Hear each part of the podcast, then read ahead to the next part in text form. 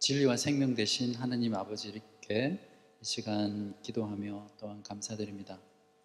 하나님 아버지 오늘은 복음을 듣지 못한 자들의 구원에 대한 내용을 함께 성경을 보며 또 많은 학자들의 견해와 그런 생각들을 함께 살펴보면서 우리의 믿음으로 정립하는 시간을 가지려고 합니다. 주의 성령께서 우리 가운데 은혜를 주시고 우리가 이 내용을 생각할 때 우리가 처한 시대나 상황이나 환경에 따라서 하나님의 말씀을 맞추지 않도록 하여 주시고 비록 우리의 마음에 맞지 않고 우리의 생각과 다르다고 할지라도 그것이 성경에서 말하는 바라고 하면 성경의 권위에 순종하고 그것을 우리의 믿음으로 구체화하고 적용하고 우리의 튼튼한 교리로 세워나갈 수 있도록 하나님 아버지 도와주옵소서 우리 모두에게 은혜 주실 것을 간절히 기도하며 예수님 이름으로 기도하옵나이다. 아멘.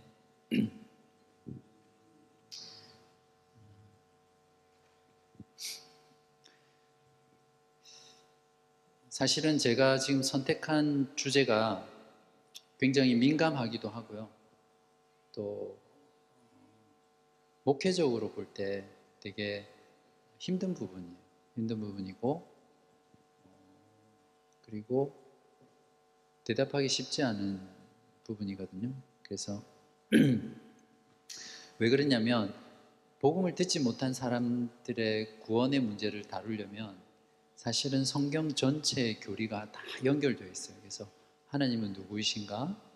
인간은 죄인이라고 했는데 어느 정도 죄인인가? 그러니까 인간론에 대한 부분, 그리고 예수님은 누구이신가? 기독론, 성령론, 종말론, 교회론 이런 것들이 다 이렇게 걸쳐져 있어요. 그래서 어떤 교리적인 체계가 이렇게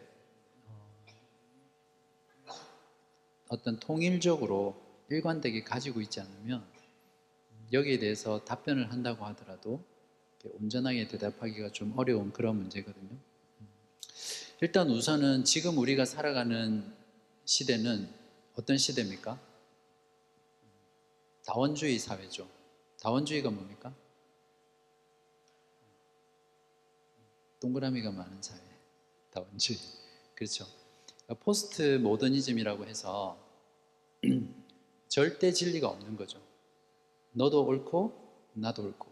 그래 네가 말하는 거 내가 인정해 줄게. 그런데 내가 옳다고 생각하는 거 건드리지 마라. 그래서 절대 진리가 없고 진리라는 것은 다 상대적이라는 거죠. 그게 지금 우리가 살아가는 시대의 특징이거든요. 그렇다 보니까 종교도 마찬가지죠. 꼭 기독교에서 말하는 예수 그리스도를 통해서만 구원이 있는 게 아니라 얼마든지 다른 종교를 통해서도 궁극적으로 구원에 이룰 수 있다. 그래서 그것들을 다 인정해 주는 거죠. 그러니까 우리는 결국 어, 표현은 다 다르지만 우리는 다 하나님을 믿는 자다. 그래서 우리 형제가 될 수 있다. 그런 생각이 다원주의고 기독교 진영 내에서는 이제 영어로 표현하면 에큐메니칼 운동이라고 해서 그런 이제 기독교 통합 운동을 하고 있죠. 한국의 네, WCC. 그래서 한국 같은 경우는 통합적 교단이나 뭐 다 그렇진 않겠지만 장신 대학교의 어떤 그런 훈련 받는 목사님들이나 또 교수들 가운데 이런 걸 이제 많이 주장하는 분들이 계시죠. 이제 그렇다 이제 그 이제 그런 어떤 시대 정신의 부분도 있고 또 지금은 통신이라든지 교통이라든지 또 이런 것들이 발달되어 있어서 자유롭게 여행을 다녀오고 전 세계를 그리고 뭐 이민이라든지 이런 걸로 뭐 그냥 그 말 그대로 디아스포라 시대잖아요. 그리고 일일 생활권 시대고 그러다 보니까 뭐 특히 호주는 더 그렇죠. 바로 옆집에 나와는 전혀 다른 생각, 전혀 다른 신앙을 가진 이웃들이 널려 있는 거죠. 그래서 그런 사람들과 같이 생활을 하다 보니까 기독교에서 말하는 어, 예수 그리스도만이 유일한 구원의 길이다라는 것 자체가 아주 편협되고 독선적이고 이기적이고 어, 그런 화협할 그러니까 타협할 줄 모르는 그런 주장이다라고 하면서 되게 싫어하죠. 네. 그런 상황 가운데 우리가 있습니다. 근데 문제는 그런 외부적인 공격뿐만 아니라 기독교 진영 내부에서도 그런 시대를 우리가 살아가기 때문에 거기 그런 상황들을 수용하고 그렇게 하기 위해서 교리적인 부분이나 또 여러 가지 부분들을 신학적인 부분들을 많이 절충하는 주장들이 많이 있게 되고요. 그리고 이제 목회적으로 사실은 우리들의 가족이나 친척이나 당장 여러분이 만약에 성인이 돼서 예수님을 영접하고 신앙을 가지게 됐다고 하면 여러분의 부, 이미 돌아가신 여러분의 부모님들의 구원의 문제나 또 믿지 않고 죽은 형제, 자매들, 가족들 아니면 한 번도 듣지 못하고 복음을 그 기회가 없었던 거죠.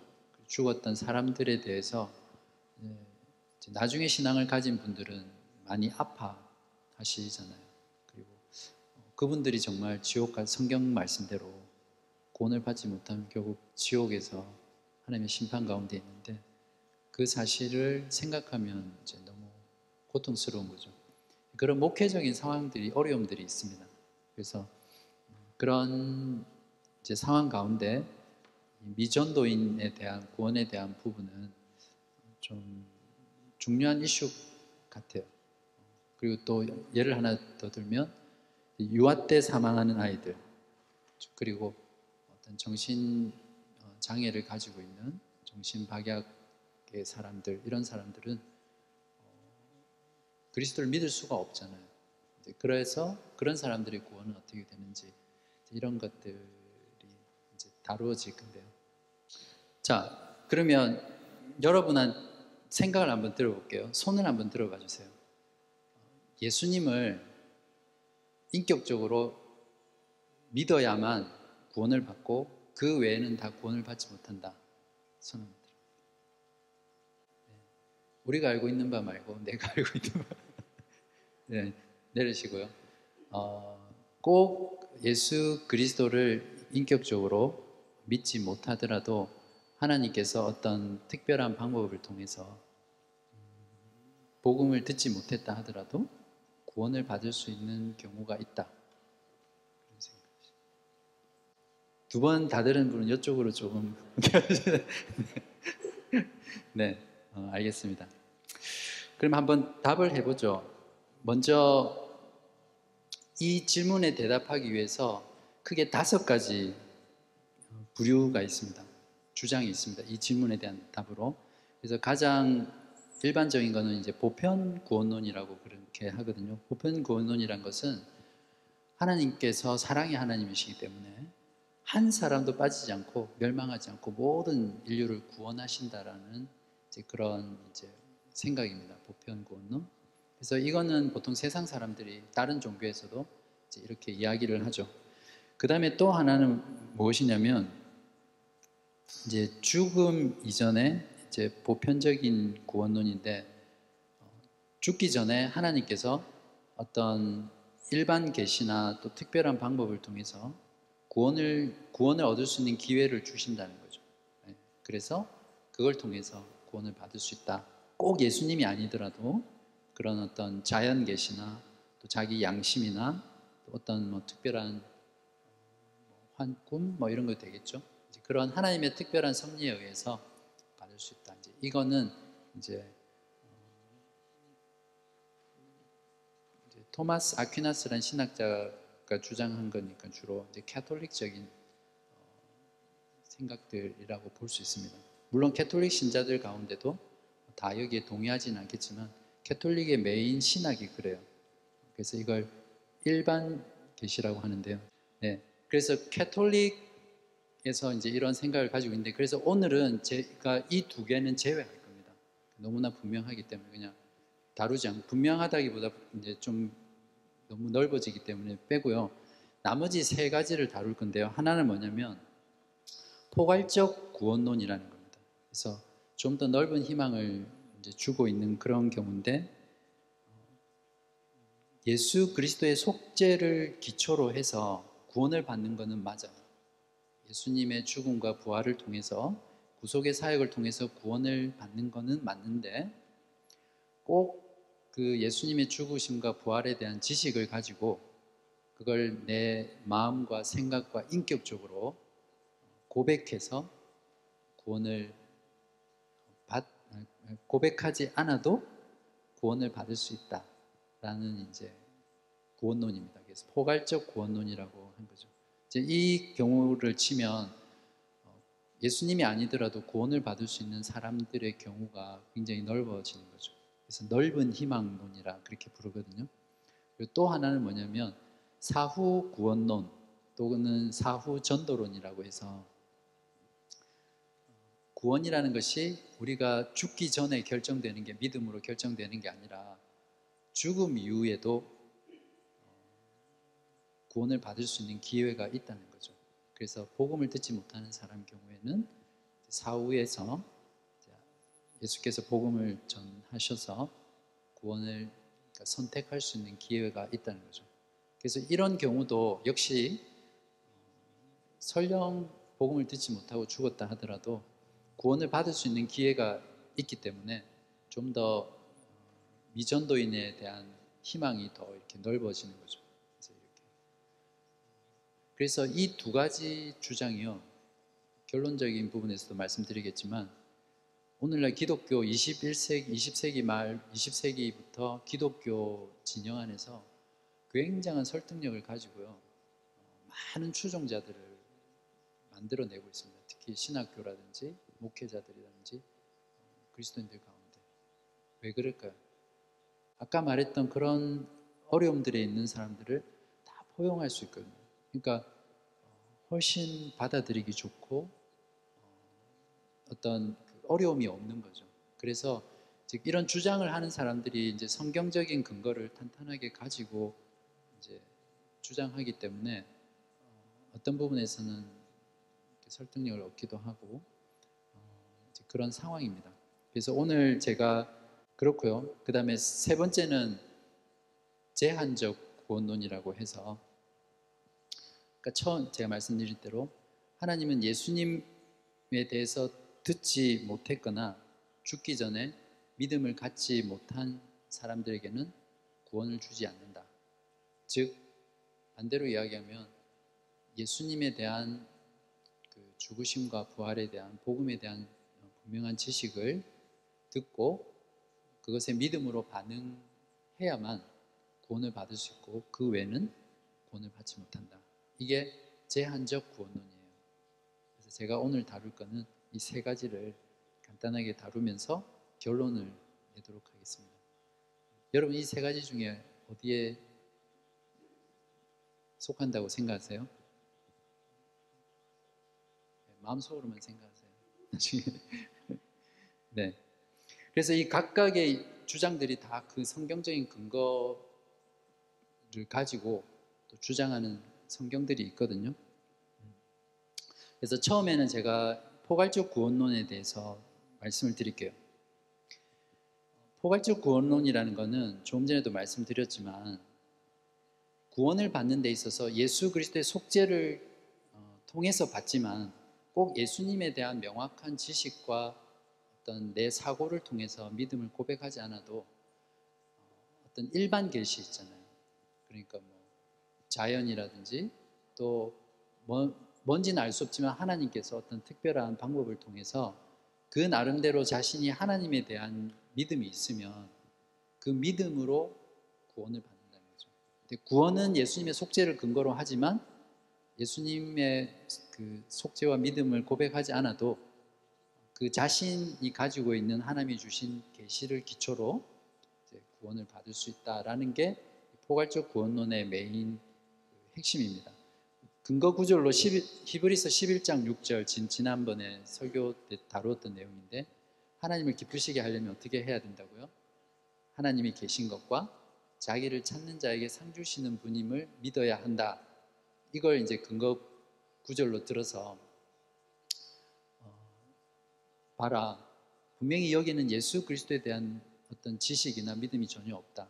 그냥 하나님이 계시다는 것하고 하나님을 찾는 자들에게 상 주시는 것, 이 믿음을 가지고 있으면 하나님을 기쁘시게 하고 구원에 받을 수 있다. 그래서 이걸 이제 믿음의 원리라고 표현을 합니다. 그래서 꼭 그리스도가 아니더라도 어떤 하나님이라는 존재를 믿고 있는 사람이면 구원을 받을 수 있는 거죠. 그리스도의 속죄를 기초로 해서. 그러면 이 주장에 의하면 다른 종교나 또 복음을 듣지 못한 미전도 지역이나 이런 사람들도 어떤 신을 믿잖아요. 하나님을 믿고. 그래서 그 계시에 기초해서 구원을 받을 수 있게 되는 거죠. 그래서 이 어, 부류의 사람들은 어, 구, 그러니까 신약과 구약이 있잖아요. 그래서 구약의 이스라엘 백성들과 신약을 이렇게 구별해서 구약의 이스라엘 백성들 분명히 구약 백성들은 뭘로 구원받았어요?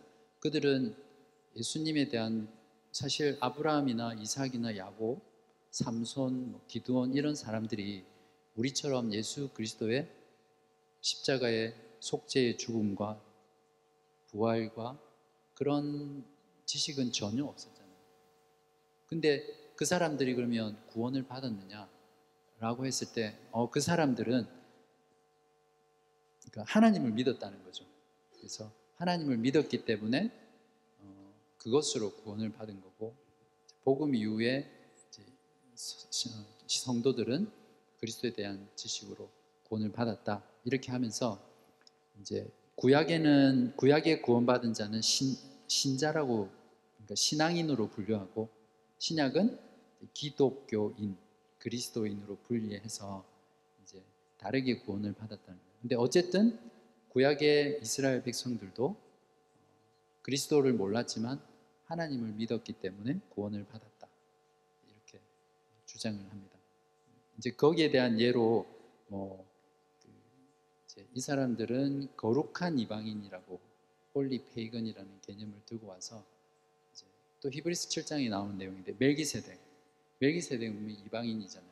그래서 예수님을 몰랐지만 어, 어떤 하나님이 그에게 특별한 어떤 계시를 주셔서 어, 구원을 받은 제사장이었다. 이제 그렇게 주장을 하는 거죠. 뭐 모세의 장인 이두로라든지 또 사도행전 10장에 나오는 고넬료 10장에 보면 고넬료가 하나님을 경외했고 구제에 힘쓰고 기도에 열심이었기 때문이다 이런 말씀이 나오잖아요.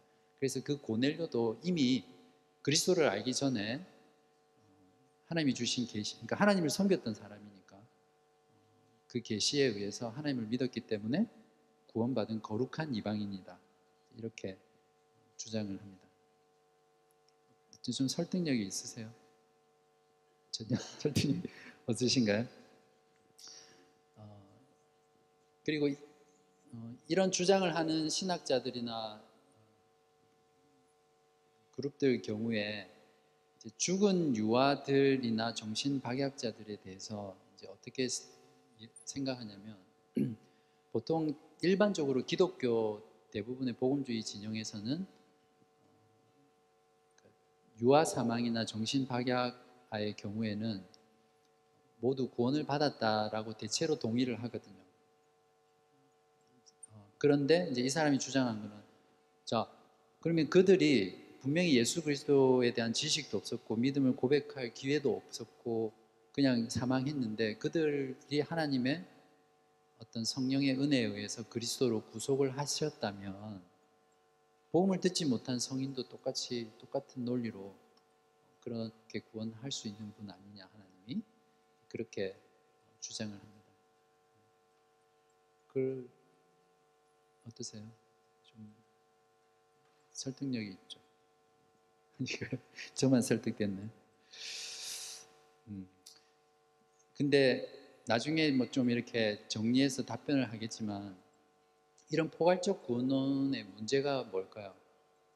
주장하는 내용들에 대해서는 나중에 다루고요. 그러니까 결국 궁극적으로 성교에 대한 동기가 그러니까 동기를 약화시키거나 불필요성을 느끼게 하는 거죠. 굳이 순교하면서 목숨 다해서 어, 그렇게 많은 노력들을 해서 복음을 전하기 위해서 미전도 종주에 간다든지 또 우리가 삶을 통해서 복음을 전할 동기가 없는 거죠. 왜냐하면 전하지 않아도 하나님의 방법으로 구원하실 사람들을 이제 그런 일반 계시나 또 계시를 주셔서 구원을 하실 거기 때문에 그런 문제들이 있는 거죠. 어, 이런 주장을 하는 사람들 중에 누가 있냐면 순교자 유스티누스라는 사람이 있어요. 그리고 존 웨슬리라는 물론 존 웨슬리의 경우에는 뭐 다른 교리의 부분에서 이렇게 또 주장이 또 다르기 때문에 어쨌든 존 웨슬리는 이런 포괄적 구원론을 지지하는 사람 중에 한 사람이고 그리고 혹시 판넨베르크라는 사람 혹시 들어보셨어요? 네, 넘어가고요. 그리고 아마 이걸 들으시면 음, 조금 놀라실 분도 계실 것 같은데 여러분 C.S. 루이스 아시죠? 네, C.S. 루이스가 이런 그 신학적 주장을 하고 있는 사람이에요. 저도 사실은 이제 그 신학교 다닐 때 이 주제로 이제 에세이를 썼었거든요. 제가 이제 워낙 궁금해서 선택해서 썼었는데 이제 그때 이제 리서치를 하면서 이제 저도 C.S. 루이스에 대해서 그 전에 참 많이 좀 어, 그런 생각이 있었는데 조금 의외였어요.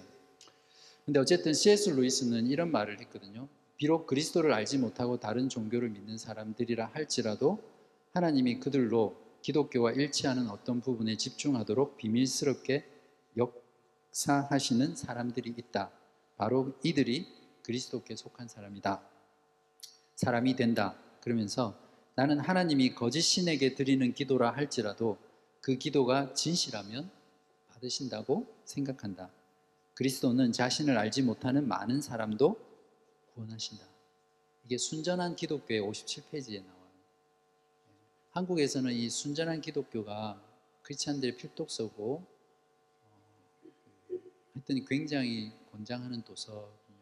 세스 루이스가 많은 부분에서 참 주옥 같은 글과 책들을 썼지만 이런 상상들이 많이 묻어 여러 부분에서 나 있습니다. 그래서 순전한 기독교에 이런 내용들이 있습니다. 저는 솔직히 순전한 기독교를 이 논문을 쓰면서 처음 이걸 접했어요. 한국에서 읽어야지 하는데 한번 못 읽고 있다가 그런 내용들이 있습니다.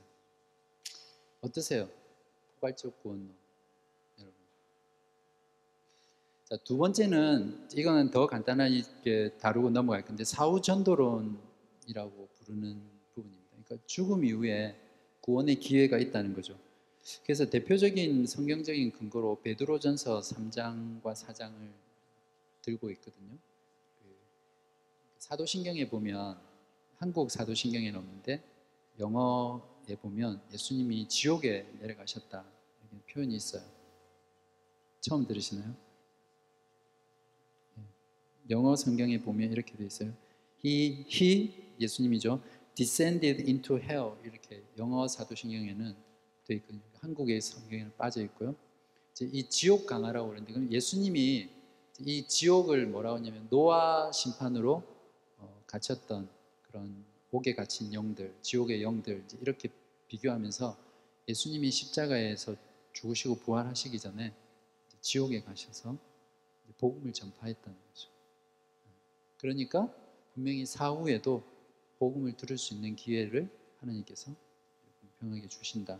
이렇게 해서 사후 구원론을 주장하는 어, 사람들이 주장합니다. 대표적으로. 그리고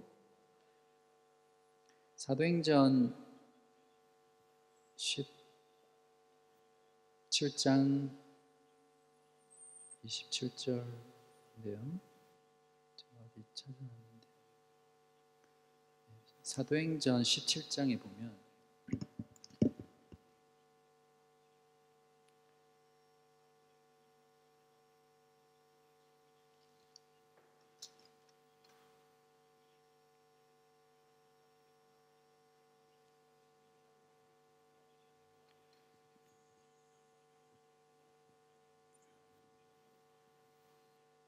아, 27절요. 17장 27절에 보면 이제 바울이 아테네에서 아덴 사람에게 설교하잖아요. 그래서 그들이 막 신을 섬기고 있으니까 이제 그것에서 복음을 전하는데 27절에 이는 사람으로 혹 하나님을 더듬어 찾아 발견하게 하려 하심이로되 그는 우리 각 사람에게서 멀리 계시지 아니하도다.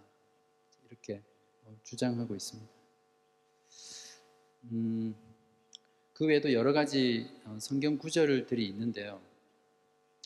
사실은 이제 그들이 사후 구론론을 주장하는 이런 성경적인 어, 근거 구절들이 굉장히 노, 논란이 많은 구절이에요.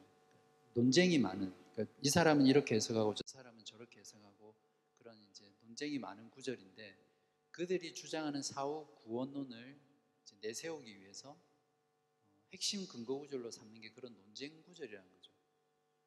참 다른 많은 누구나 동의할 수 있는 구절이 있는데도 그것은 사용하지 않고 해필 논쟁거리가 되는 구절을 아 봐라 이래서 사후 구원론이 있다 이렇게 하기 때문에 사실은 그들의 주장이 굉장히 기반이 약하고 또 그들이 해석하는 성경 해석 또한 전반적으로 많이 동의하기 어려운 부분들이 있기 때문에 이 사후 구원론 같은 경우에는 많은 사람들에게 어필은 하지만 실질적으로 어, 우리가 받아들이기에는 어려운 그런 주장입니다. 뭐 이런 주장을 하는 사람들은 아마 여러분들은 대체로 잘 모르시는 분들이 많은 것 같아요. 어, 알렉산드리의 클라멘트 혹시 아세요? 네, 초대 교부 중에 유명한 사람인데, 아무튼 이제 어, 그 구원론에 관해서 복음을 듣지 못한 사람들에 관해서 좀 더 넓은 희망을 주는 가장 대표적인 두 가지 주장이 지금까지 살펴본 이 두 가지입니다. 포괄적 구원론하고 사후 구원론. 그래서 어떤 면에서는 포괄, 포괄적 구원론이 교회사 속에서도 역사 가운데 역사가 있고 또 많은 사람들의 어떤 지지나 동의가 있는 내용들이죠. 설득력도 있고. 자, 그러면 마지막으로 제한적 구원론에 대해서 살펴볼게요. 자, 제한적 구원론에서는 대표적인 구절을 제가 몇 개만 들을게요. 자, 일단 제한적 구원론이 어떤 건지 정의를 아까 말씀을 드렸고 요한복음 14장 6절에 보면 암송하시는 분 있어요. 네. 예수께서 이르시되 내가 곧 길이요 진리요 생명이니 나로 말미암지 않고는 아버지께로 갈 자가 없느니라 올 자가 없느니라 말씀했고 그다음에 사도행전 4장 12절에는 다른 이로서는 구원을 받을 수 없나니 천하 사람 중에 구원을 받을 만한 다른 이름을 우리에게 주신 일이 없습니다.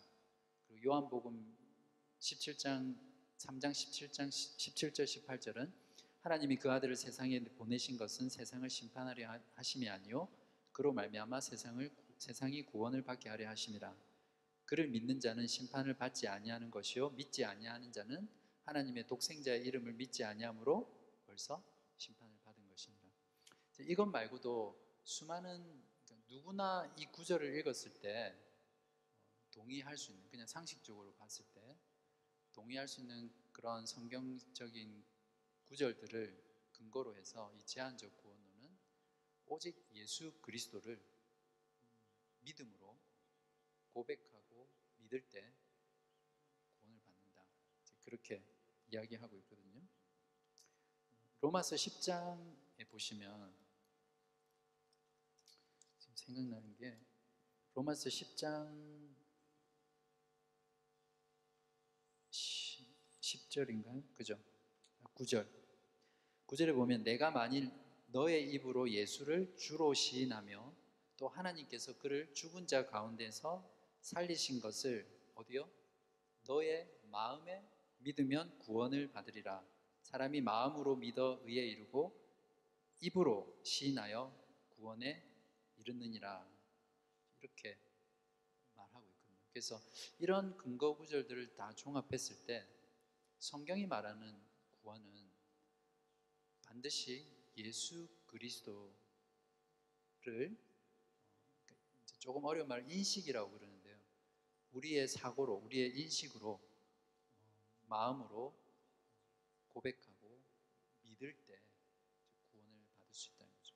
포괄적 구원론은 꼭 우리가 예수님을 통해서 구원받는 것은 맞지만 우리가 인식하면서 그 지식에 의해서 반응해서 믿음을 고백하지 않아도 하나님이 계시다는 걸 믿고 또 하나님을 어떤 나름대로 섬기는 사람이라면 구원을 받을 수 있다. 이제 이런 큰 차이가 있는 거죠. 그리고 이제 포괄적 구원론자들이 구약을 신앙인, 신약을 그리스도인 이렇게 나눠서 구원을 구별했는데 여러분도 잘 아시겠지만 구약의 이스라엘 백성은 특별한 계시를 가지고 있었던 백성들이잖아요. 그래서 하나님께서 아담과 하와의 타락 이후에 아담, 하와 그 다음에 누구로 이어집니까? 아벨이 죽고 셋, 그 다음에 셋, 세 계열을 따라서 아브라함이 나오고 아브라함의 후손들을 통해서 하나님께서 이스라엘 백성이라는 그 공동체를 구원 공동체를 만드신 거잖아요. 그래서 그들이 비록 예수 그리스도를 어, 정확한 지식을 가지고 우리가 보는 것처럼 믿지 않았지만 성경은 그들 모두가 그리스도를 통해서 구원을 받았다라고 표현하고 있고 그리스도를 믿어서 구원받았다라고 표현을 하고 있습니다. 그래서 이걸 이제 어, 조금 이제 어려운 말로 하면 이제 신학적으로 성경 신학이라고도 그러고 그다음에 모형론 그러니까 성경 구약에 나오는 이런 계시들이 다 그리스도를 모형하고 있는 계시라는 거죠. 예를 들면 창세기 3장 15절에 원시 복음이라고 해서 이제 아담과 하와를 에덴 동산에서 쫓아내면서 여자의 후손이 뱀의 후손의 머리를 상하게 할 것이고 뱀의 후손은 여자의 후손의 발꿈치를 상하게 한다 이렇게 나오잖아요. 그러니까 그게 최초의 원시 복음이라는 거죠. 그리고 그 외에도 이스라엘 백성이 애굽의 노예에서 출애굽할 때 하나님께서 구원하시는 그 구원 모세라는 중보자를 통해서 홍해를 건너서 구원을 받는 부분 그리고 약속의 땅 가나안에 여호수아를 통해서 들어가는 거 신의 광, 아니, 그 광야에서 다 죽어갈 때 노뱀을 매달아서 그 노뱀을 쳐다본 자가 구원을 받는 거라든지 다윗 왕, 솔로몬 왕 이런 모든 구약의 계시들이 그냥 어떤 도덕적이거나 윤리적이나 적이거나 단순히 하나님에 대한 지식을 말하는 게 아니라 그리스도를 통해서 구원을 받을 것이라는 그 계시를 점진적으로 이렇게 확대하면서 보여주는 다고 이야기를 하는 거죠. 좀 어렵나요, 내용이? 아니죠. 괜찮죠. 네. 그래서, 어, 비록 아브라함이나 이삭이나 야곱이나 기드온이나 삼손이나 다윗이나 우리가 보는 것처럼 그리스도를 보지 못한다 하더라도 하나님께서 그들에게 그 시대에 맡겨 주신 그 계시 자체가 어, 어떤 불완전하거나 부족한 게 아니라 그들에게 완전한 것이기 때문에 그들은 그 계시를 통해서 결국 그리스도를 통해서 구원을 받았다라는 게 제한적 구원론의 이제 주장이죠. 그리고 또 우리가 주로 배우고 있는 그런 구약 해석에 대한 내용들이고요. 근데 모든 구약 성경의 구절들이 그리스도를 예표하고 모형하는 구절들은 아니거든요. 그래서 제가 생각할 때는 브라이언 채플이라는 이제 미국의 목회자와 또 탁월한 저술가가 있는데 그분이 설명한 부분이 굉장히 설득력이 있고 이해할 수 있다고 생각하는 하거든요. 뭐냐면 구약의 모든 말씀은 예수님도 다 나를 가리켜 말한 것이다. 그래서 나, 나에게서 성취되었다라고 누가복음 24장에서 말씀하시잖아요. 근데 그것이 어떻게 성취되었느냐라고 이해할 때 첫 번째는 다이렉트로 예수 그리스도의 구속의 사역, 십자가의 사역을 예고하고 예언하는 말씀이 있죠.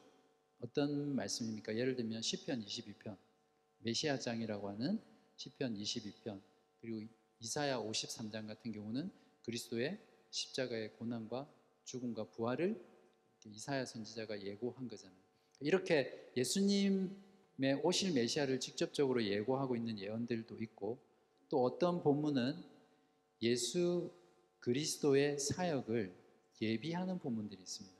또 어떤 본문은 예수 그리스도의 사역을 반영하는 본문이 있고 어떤 본문은 예수 그리스도의 사역의 결과를 어, 보여주는 그런 내용들이거든요. 그러니까 다윗과 골리앗의 사건도 다윗이라는 한 중보자를 통해서 이스라엘 백성들은 아무것도 하지 않았는데 하나님께서 다윗이라는 중보자를 세워서 그 백성들을 적군의 손에서 구원하시는 이 구원의 패턴을 통해서 예수 그리스도를 통해서 어떻게 하나님께서 자기 백성을 구원하실 것인가를 보여주는 어떤 그림이죠. 그래서 이런 형태로 해서 구약의 모든 말씀은 사실은 그리스도를 어, 말씀, 말씀하는 것이다.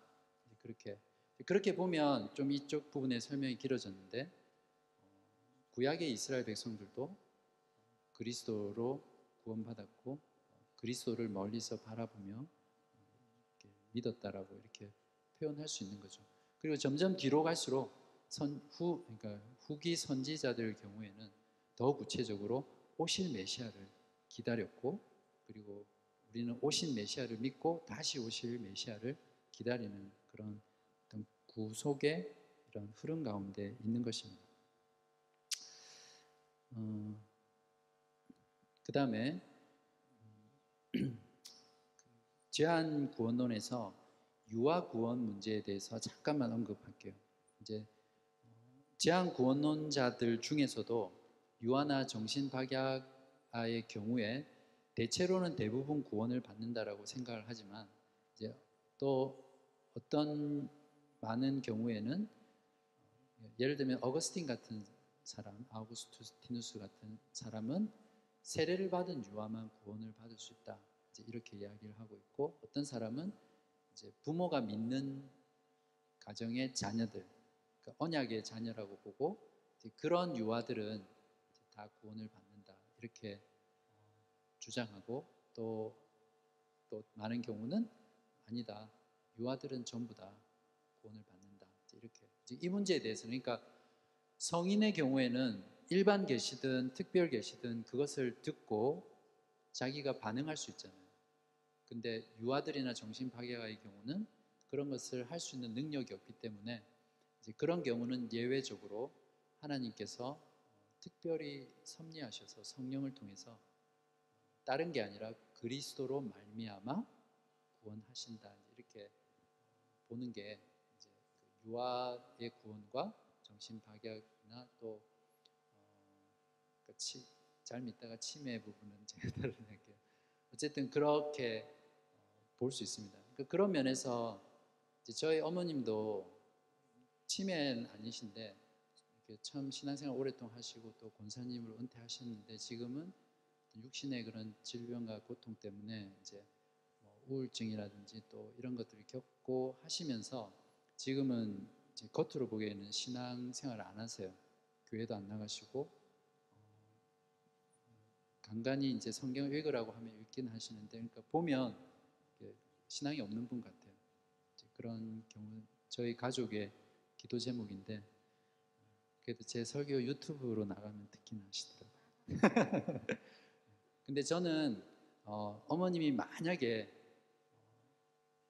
마지막까지 그렇게 고백을 못하고 어, 돌아가신다고 하더라도 음, 어머님이 그런 어떤 어, 육체적인 질병을 가지기 이전에 가지셨던 그런 믿음과 신앙과 삶을 통해서 확신할 수 있다고 생각하고요. 그래서 치매도 좀 그렇게 볼 수 있지 않을까 생각합니다. 그래서 이 제한 구원론의 주장을 하는 그룹들은 이제 어거스틴, 존 칼빈, 조나단 에드워즈, R.C. 스프로울, 로널드 내시 이런 우리가 잘 아는 개혁주의 신학자들이 주로 이런 아까 누가 우리가 배운 바다 이렇게 말씀을 하셨는데 우리가 주로 이렇게 배웠던 바들이 세 번째 제한적 구원론입니다. 자, 세 가지를 다 이제 다루는데 여러분은 이 세 가지 관점을 듣고 복음을 듣지 못한 사람들에 대한 어, 듣지 못한 사람들의 구원에 대해서 정립이 되세요? 이수신 장군은 어떻게 됐습니까? 네. 네, 그러면 자 그러면 제 저의 결론, 저의 결론, 저의 결론입니다. 음,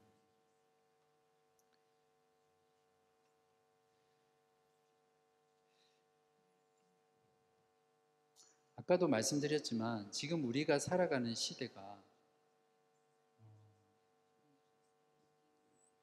진리를 지켜나가는 부분에 있어서 참 어려운 시대거든요. 그래서 특별히 음, 사람들은 하나님의 공의의 속성에 대해서 의문을 많이 품고 또 실제적으로 목회적인 상황에서 그런 어려움들이 있기 때문에 저도 제 결론은 이겁니다. 그러니까 이거 밖에 있는 케이스는 안 됩니다. 이렇게 말하는 게 되게 어려운 그런 거죠. 실제로 그런 일들을 당한 교우분들의 경우에는 어, 참 많이 고통할 수밖에 없는 문제거든요. 그래서 결론을 내리자면 예수 그리스도와 그리스도를 믿는 분명한 개인적인 믿음을 통해서만 우리가 구원을 받을 수 있다라고 정확하게 저는 어, 믿고 있고요. 그리고 구원의 기회는 살아 있을 때, 죽음 이후에 다시 복음을 듣고 믿을 수 있는 기회는 없다는 거죠.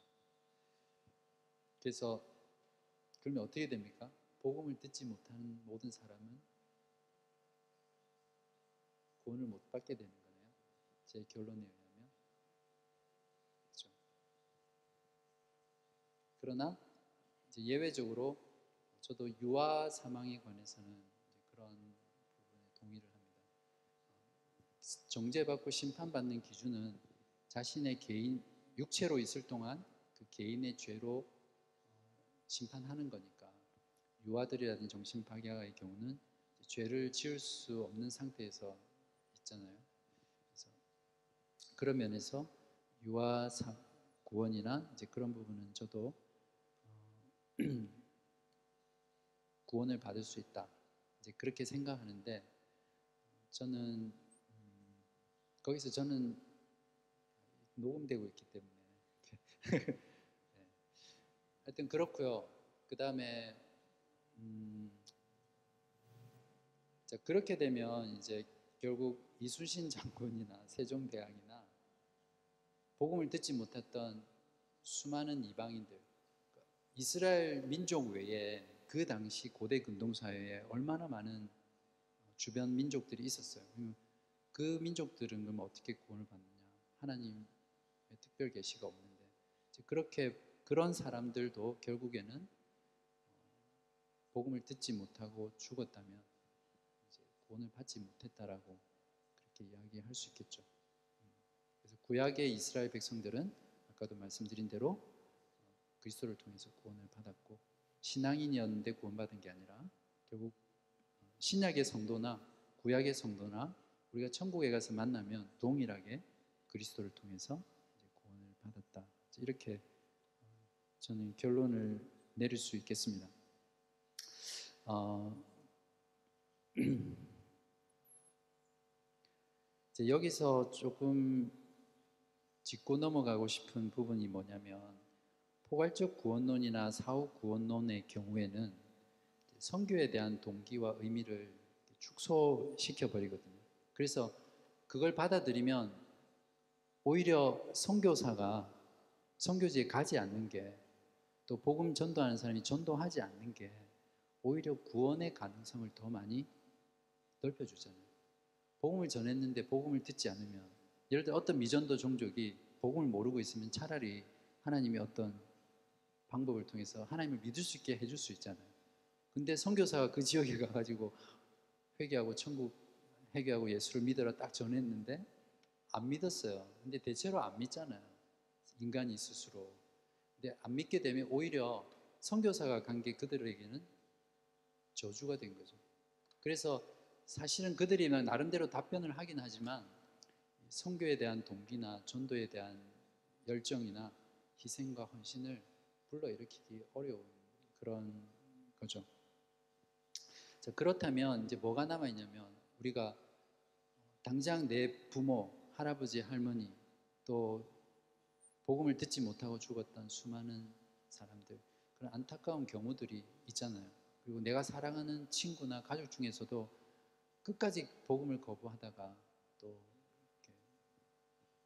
죽는 경우도 많고 이제 그런 상황들이 있는데 저는 그렇게 생각해야 될 것 같습니다. 우리의 상황과 현실이 너무 아프고 고통스러울지라도 성경에서 하나님이 말씀하시는 바를 그 상황에 맞춰서 바꿀 수는 없다고 생각합니다. 그런 고통과 상황을 하나님을 신뢰하고 또 하나님의 선하심을 의지하면서 받아들이고 그 고통을 지나가는 것이 우리들에게 필요하다라고 그런 생각들을 해보게 됩니다. 그리고 중요한 것은 뭐 우리 가까이에 있는 사람들의 경우에는 잘 생각해야 되겠지만 불필요하게 이순신 장군이라든지 뭐 세종대왕이라든지 캡틴 쿡 선장이라든지 뭐 그러니까 불필요하게 그런 것들 막 생각해서 구원받았을까 그런 생각하지 마시고 오늘 나에게 들려지는 선포되어지는 복음에 내가 회개와 믿음으로 반응하고 또 나의 주변에 있는 사람 안타까운 사람들에게 이 죽음 이외에는 기회가 없기 때문에 긴박성과 시급성을 가지고 복음을 전하는 거죠. 그러니까 지금 현재의 뿌리를 받고 나에게 주신 계시에 따라서 반응하고 그 복음을 나누는 게 그래서 그 일에 우리가 헌신하는 것이 사실은 더 소망이 있는 거예요. 저는 그렇게 생각을 하고 제 결론을 내리겠습니다. 혹시 여러분 가운데 어, 질문이나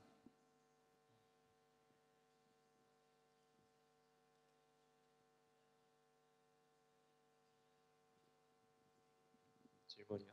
네. 어, 아까 말씀하신 것 중에서 유아나 정신 박약자 있는 사람들에 대한 예외를 둘수 있다고 할 수 있는 성경적인 근거가 뭐가 있어요? 음, 일단 S, 그 심판의 근거가 일단 성경 제가 구체적으로 어떤 구절을 머리가 나빠서 들지는 못하겠는데 성경에서 말하는 그 죄라는 부분을 이렇게 보면 그 사람이 범한 행동이나 또 말씀에 대한 불순종이나 이런 것을 죄라고 정의하고 심판하시잖아요. 그리고 어, 성경의 전체적인 죄에 대한 개념이 뭐냐면 하나님이 하지 말라고 하는 것을 하는 것이잖아요. 그러니까 율법을 어기는 거죠. 죄잖아요. 그리고 해야 될 것을 하지 않는 것을 하나님은 죄라고 규정하고 있고 또 하나님을 믿지 않는 것을 죄라고 규정하고 있거든요. 그리고 좀 더 구체적으로 에스겔서 18장을 보면 어, 유학 구원에 대해서 설명하는 근거 구절로 에스겔서 18장을 드는데 거기에 보면 사람이 심판을 받는 것은 자기가 육신에 있을 때 짓는 개인적으로 짓는 그 죄에 따라서 심판을 한다. 그래서 성경에서 말하는 정죄는 다 그런 걸 말하기 때문에 유아의 경우에는 이제 어떤 태어나자마자 죽, 거나또 어, 인류의 역사를 보면 어, 유아 때 사망한 인구 수가 굉장히 많거든요. 뭐 전염병이라든지 질병이라든지 그리고 어, 숫자적으로도 그냥 낙퇴된 영화들이 정말 많거든요. 그래서 그런 경우에는 어떤 죄를 지을 수 있는 어떤 환경이나 시간들이 없는 상태에서 죽었기 때문에 이제 정죄할 수 없다는 거죠. 네. 그래서 보통 그 개혁 신앙에서는 이제 이런 그전 부다가 이제 구원을 받았다라는 주장을 이제 그런 이제 근거로 성경적이고 신학적인 근거로 이렇게 주장을 하고요. 또 아까도 말씀드렸지만 좁은 구원론 같은 경우에는 어거스틴 같은 경우는 세례받은 유아만 구원을 받았다라고 생각하고 있고 또 어, 제가 알기로는 그 정확하지 않으니까 제가 누구라고 말씀을 하지 않는데 그래도 아주 유력한 신학자들 중에는 그 언약의 자손, 믿음의 가정에서 태어났지만 죽은 그런 유아들이나 영아들만 구원받았다. 그러니까 불신 가정에서의 유아들이나 어, 영아들은 구원의 가능성이 없다. 이렇게 말하는 또 그룹들이 있습니다. 만약에 원죄를 경우로 들면 유아들도 사실은 다그 유아로 죽은 영아들은 다 구원을 못 받는 거죠. 그죠? 유아이기 때문에 정신 박약이기 때문에 구원을 받는다라는 것은 조금 어폐가 있는 것 같고요. 어, 이 문제를 하나님의 주권과 예정론에 우리가 생각해 보면 그 아이가 유아든 뭐 박야아든 또 이전에 있었던 어느 곳에 있었든지 간에 하나님께 예정한 자들은 분명히 하나님께서 부르셔서 어, 구약의 사람들이 앞으로 올 예수 그리스도를 그 메시아를 바라보면서 구원을 얻은 것 같이 우리는 이미 오신 예수 그리스도를 십자가를 바라보면서 구원 얻는 것 같이 동일하게 적용되는 것이 아닐까 그렇게 생각을 하거든요. 네. 그렇게 생각하면 하나님의 주권과 공의에다가 맡겨 놓는 것이 어, right하지 않나. 음. 왜냐하면 분명히 그렇게 하실 하나님이시니까 네, 네. 그렇게 생각이 됩니다. 네, 네. 맞습니다. 네.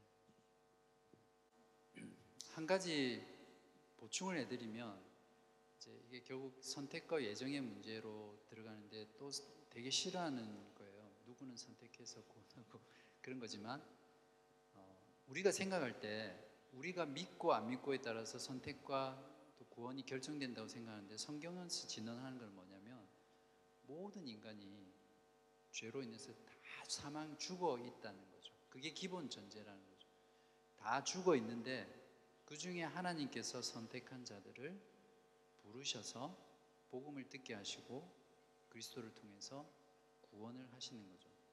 그런 면에서 복음을 듣지 못하는 시대에 태어나거나 장소에 태어나는 것도 사실은 하나님의 그 선택 가운데, 그러니까 우리 인간은 결국 다 죽어야 되는데 구원받은 자는 결국 하나님의 은혜로 하나님께서 살리셨다라고 이제 그런 전제를 가지고 접근을 하면 그런 부분에서 좀 많이 이해가 될 것 같고 그리고 어, 제 개인적으로는 어, 모든 유아들이 유아 사망한 유아들이 구원을 받는다고 생각하지 않고요.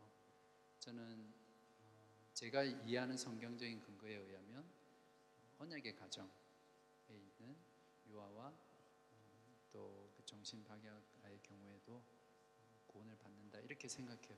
왜냐하면 구약에서도 보면 어, 할례라는 문제, 세례라는 문제가 그 아브라함이 할례를 받으면서 온 가족이 할례를 받았고 또 간수의 가정도 그 한 사람이 세례를 받음으로써 온 가족이 구원을 받을 수 있었던 것처럼 그런 어떤 언약 공동체의 개념에서 그 믿음의 가정에 있는 자녀들이 구원을 받는다 이제 이런 좀 더 저는 좀 좁은 그런 관점을 가지고 있습니다 개인적으로 네 이거는 제가 옳다고 주장하는 게 아니라 저는 이제 그 부분에서 그렇게 이해를 하고 있다고 생각합니다.